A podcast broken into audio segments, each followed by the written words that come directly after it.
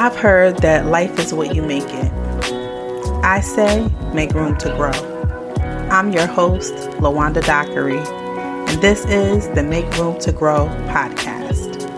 It all started with a dream about growing food. And who would ever imagine that growing food would lead to me learning about personal growth and development? Well, it did. And I want to bring you along for this beautiful ride. Thank you so much for joining me. Hello, Grow Nation. I hope this finds you guys well on this beautiful, beautiful fall evening going into the weekend.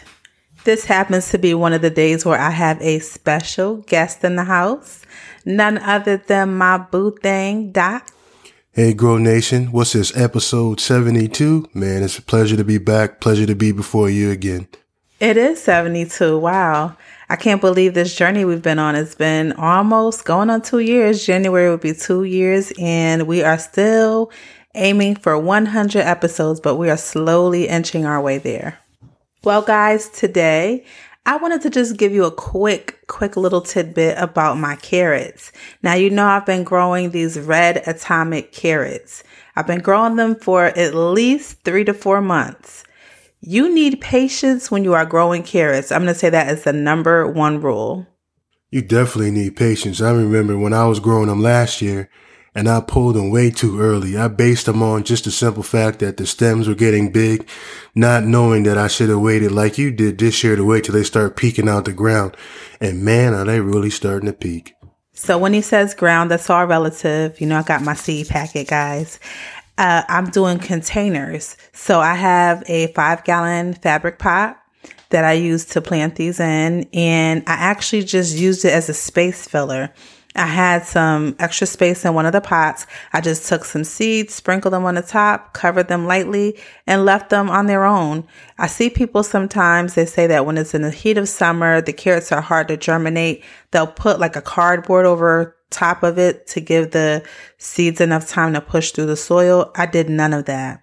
Sprinkle them on top and I let them do their thing. I covered it with dirt lightly and I let it do their thing. The only thing that I did periodically was I tried to thin it, but I sowed the seeds so densely it was really hard to thin it out. So I just let it do its own thing, really.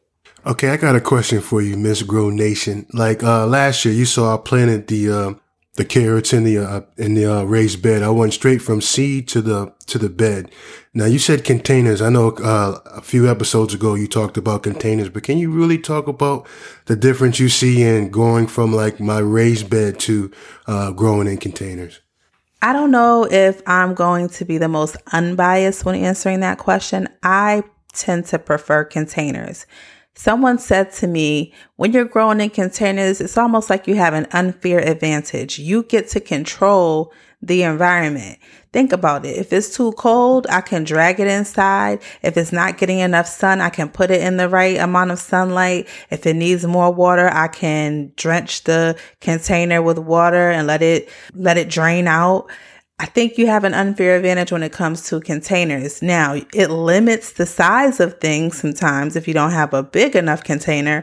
But for me, I just prefer growing in those containers. When you're in the raised bed, it's good. I mean, we had great success with cucumbers and we had great success with other crops out there. But for me, I prefer containers. I don't know. I can't tell you the exact scientific reason, but I know that you can even mix up your soil nutrients the way you want them in a small batch and have it work out really well.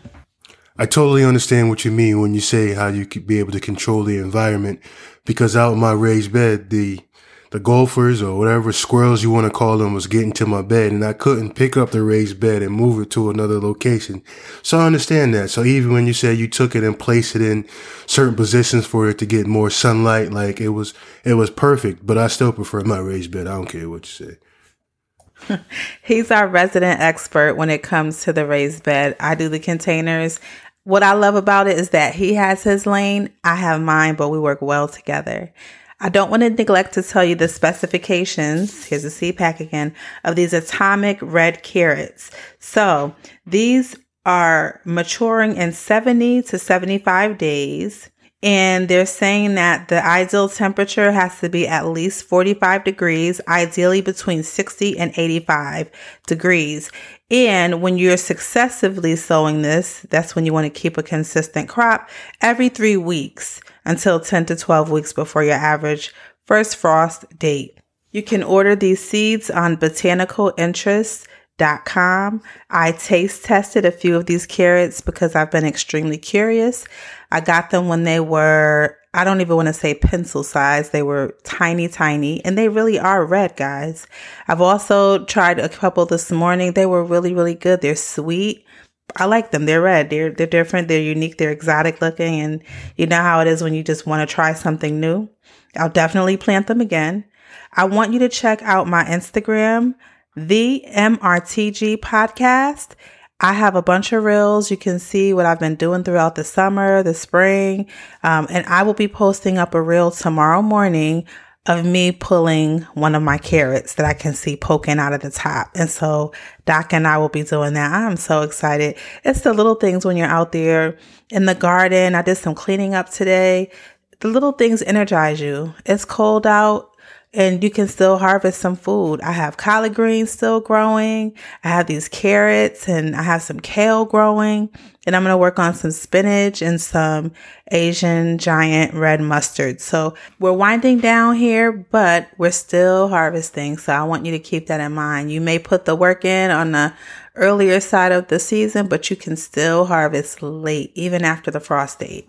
So until next time, Grow Nation, as my, as my wife says, I want you to be intentional about those areas where you are going to make room to grow. Peace.